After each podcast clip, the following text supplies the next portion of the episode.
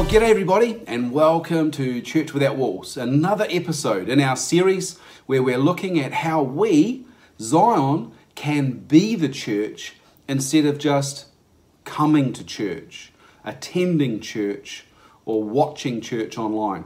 I'm really hoping that you're getting the point of this whole series, which is us getting outside of a building, getting outside of our comfort zone, getting outside of our regular context, our environment, and getting into the community, getting amongst others, mixing with our friends and our family and our neighbors and those that we don't yet know, and that we would worship God, we would pray, we would connect with one another, we would build family and invest in family that would be devoted to a life in God's Word, and that we would grow. So, this message today is another one in that episode. You can catch other messages. If you haven't yet seen them, uh, you can go to zionpeople.nz or you can search for Zion Media on YouTube. That's our channel, and you can find those messages there under the series Church Without Walls. Well, what I want to do today is I want to bring you a message that's titled We Are Living Stones. We are living stones. And I want to break down just a short amount of verses that we find in the first epistle of Peter. Peter, the friend of Jesus, the disciple who became the apostle Peter, who took the message of God into the nation of Israel. He was a leader in the church. He, he was uh, pivotal in the expansion of the church, bursting out of the walls. And uh, if you listened to the message that I uh, I shared recently in the series about uh, Acts chapter 10 and Peter, you'll see that I'm really crediting him for bursting the church out of the walls with the, with the vision and the revelation that he had, and then his obedience to follow God in that. Well, here we have Peter writing a letter to the church. He's writing it to us, and uh, we would take heed from it. So.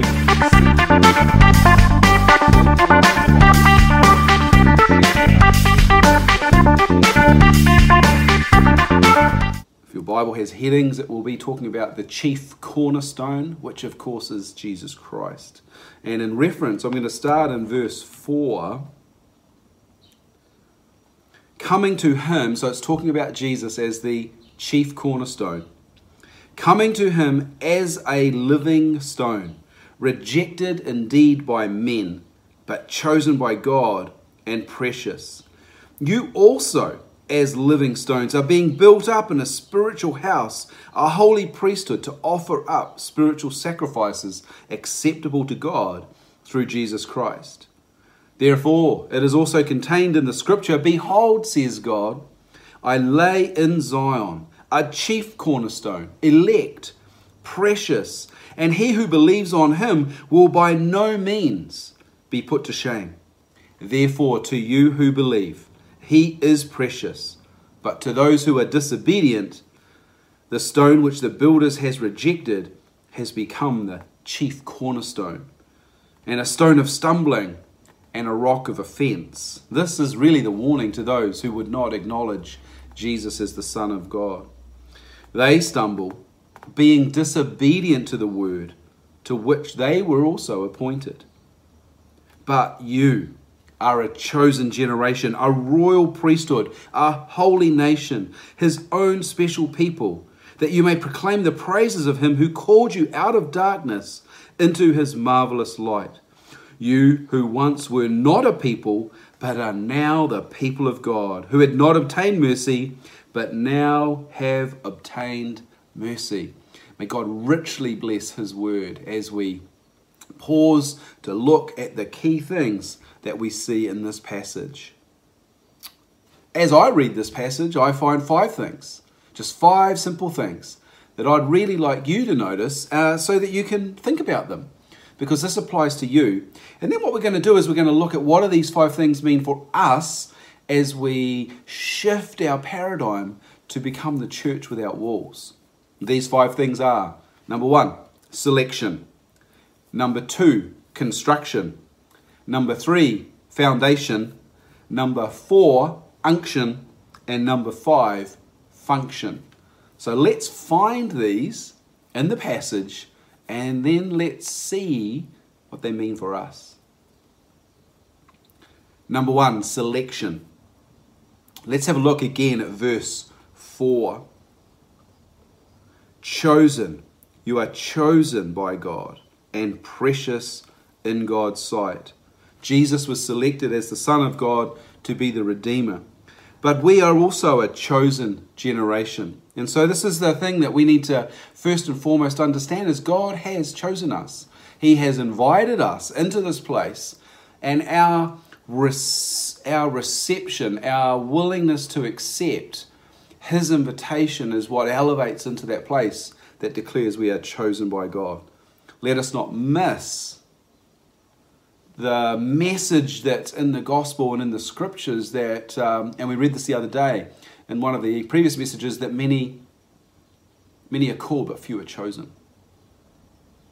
And if you want to go back and look at the message uh, in the greater mission, the message called the greater mission, then you'll see me talk about that. Let us not be ones who are called but don't end up chosen. No, no those of you who base your foundation, those who come to Jesus Christ as the cornerstone, those of you who willingly acknowledge Jesus Christ as the Son of God, you're chosen and precious in God's sight.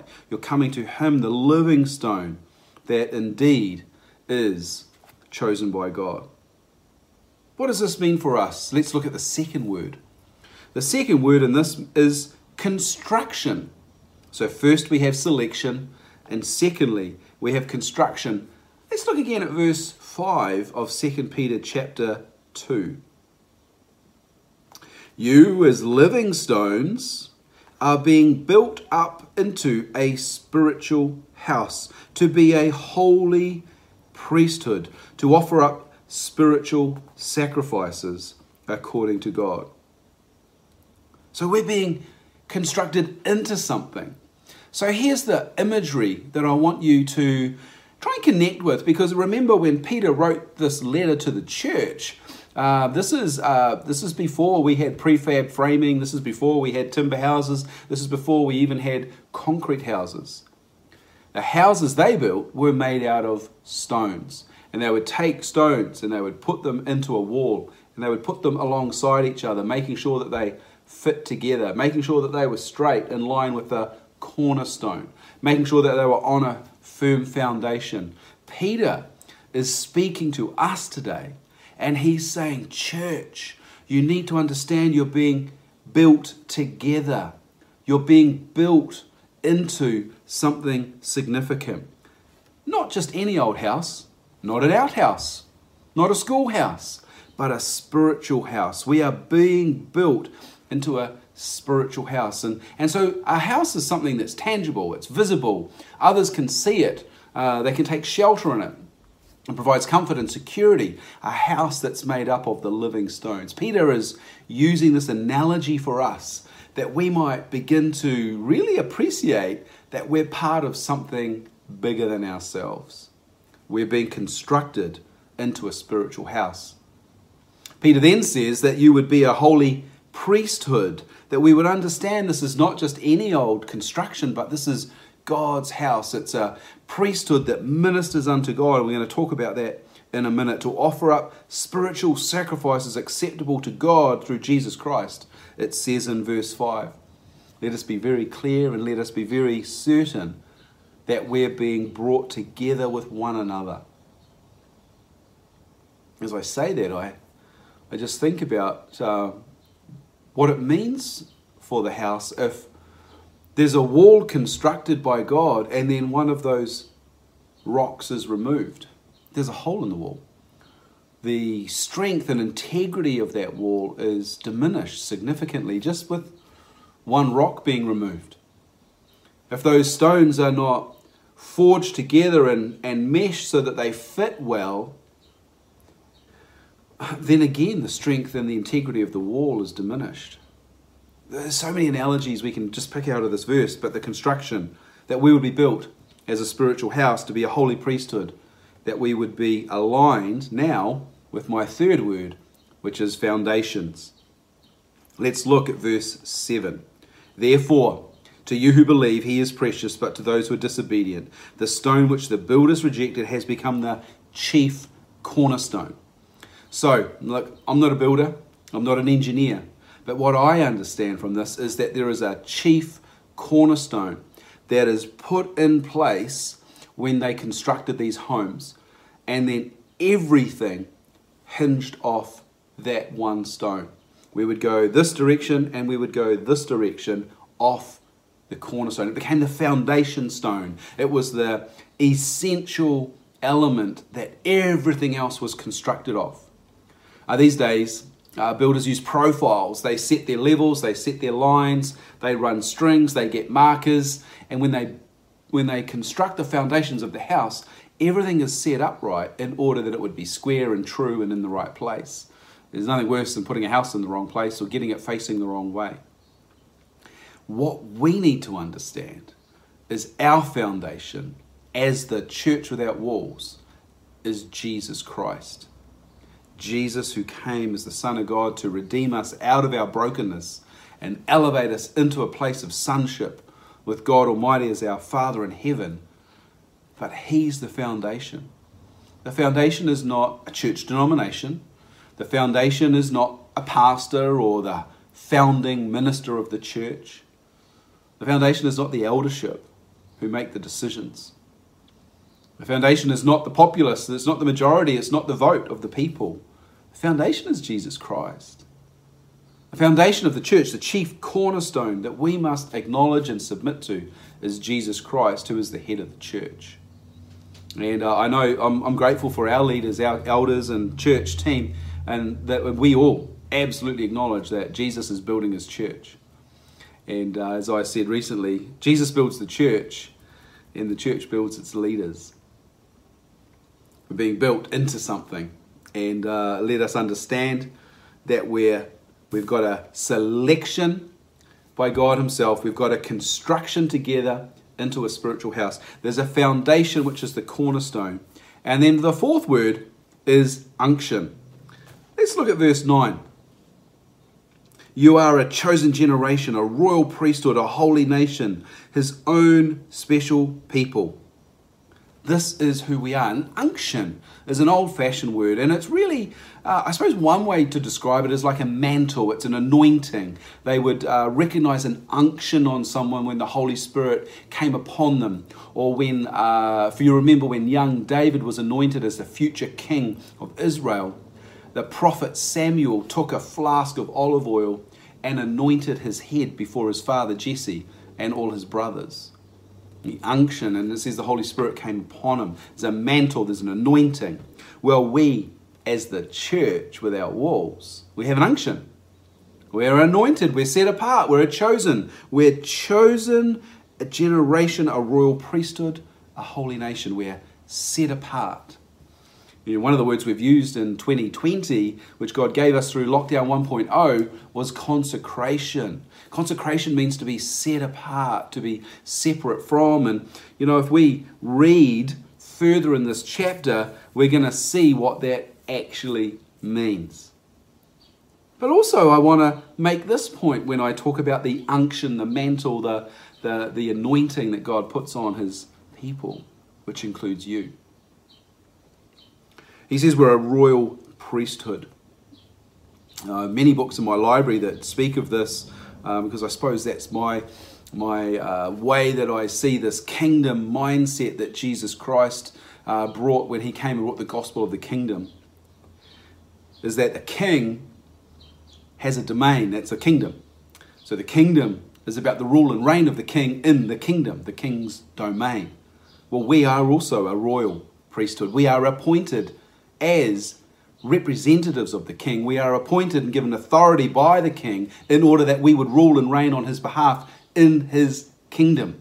That we would advance his kingdom, extend his kingdom. It's an administration. It's about authority. It's about stewardship. It's about growth and advancement. It's all about the expansion of the kingdom of God. We're appointed in that. It says we are a kingdom of priests. And the second half of that is the priestly mantle that we carry. We have a royal unction, which is about administration, rule, and reign, extending the king's dominion. And we also have a priestly mantle. And priests are appointed by God to minister to God before God. Now, priests are not there to serve the people, the priests are there to draw the people to connect them to God. but they minister unto God. When the people brought the sacrifices up to the temple, the priests didn't offer the sacrifices to the people, they offered them to God. And the aroma of that sacrifice would come up before God, and it says that it was pleasing to Him. Why? Because the priests are there to minister to God part of our role in the way that we do that these days. We don't sacrifice animals and burn them on an altar, and we don't cut the fat and do this and chop them up and and do and, and throw away the rest. We we minister to God, bringing ourselves as an act of worship. Key point there that we would have the unction, the mantle, the anointing, each one of us as priests it's not about the minister who's ordained. There's a, there's a job with that, there's a function with that. But each one of us we need to remember that we're anointed as priests before God. And we do that together as living stones, living and dynamic, working together, operating together under the unction of the Holy Spirit. The fifth and final word that I want to pull from this verse also comes from verse 9. It's in the second half of verse 9. So we're his own special people, that you may proclaim the praises of him who called you out of darkness into his marvelous light. So, what's the whole function of what we're saved for? What's the whole function of us being built together as a holy dwelling place, a building for God, is that we would declare the praises of Him who saved us, who called us out of darkness and into His marvelous light. The purpose of the church without walls is to be the light of God in the community. The purpose of the church without walls is to be in the community demonstrating God's love and goodness in practical ways that we would point people to Him. We're a sign we're not the one they worship, we're not the one they come to. We're a sign that points people to God in heaven. So we have a selection, we have a construction together, we have foundation, a cornerstone, a chief cornerstone, which is Jesus Christ. We have an unction, which is an anointing, a mantle, the Holy Spirit that comes upon us. And we have a function, we have something to do. And what it is we're to do is to we, we're to be the light in our community. As Jesus said in Matthew chapter 5, let your light shine before all men, that they would see your good deeds and they would glorify your Father in heaven. So as I ponder this, I, I always ask the question, you know, I read the scriptures and I, I think, ah, oh, this is amazing, this really helps us. But then I'm left asking the question, well, so what? So what does that mean for me? And you should ask the same when you read the scriptures. It's great to see truth. But you should also be saying, God, what does this mean for me? Well, if we're going to function in the unction, we need to be careful. And, and Peter goes on to tell us that we should uh, abstain, in verse 11, we should abstain from fleshly lusts which war against the soul. We should keep ourselves pure but we should not keep ourselves separate. Interesting. He says, keep yourselves away from the fleshly lusts. But then he says straight away in verse 12, having your conduct honorable among the Gentiles. So he's not saying separate yourself from the world. Peter's saying separate yourself from the, the, the uh, what was the phrase? The fleshly lusts that would destroy your soul but demonstrate yourself honorably amongst the Gentiles. Listen to this that when they speak against you, by your good works which they observe, they may glorify God in the day that He visits. So they may see your good deeds and glorify your Father in heaven. These are also the words that Peter heard Jesus say. So, what does this mean? We're to have, be built together as God's dwelling place. Zion is the dwelling place of God. We come together in this this linking together, but that we would demonstrate God's goodness to the world around us. Here's the point we are the message in our community. We are living stones being bound together by God Himself, constructed into something glorious. And in that, you, me, together, how we live together, how we operate together, and how we work amongst the Gentiles is our message. They might not read the Bible, but they certainly read our lifestyle, our choices, our response to the world, and the way that we live together with ourselves, each other, and amongst them. Our life in the community is our message. As I close this, uh, really, uh, I'm left wondering what it could look like for us. And uh, a book that I was reading uh, this week called City of God. It's about a, a, a, group of believers in a city in Canada. Um, set up something they called Freedom Church, but really it birthed out of what they called Freedom House.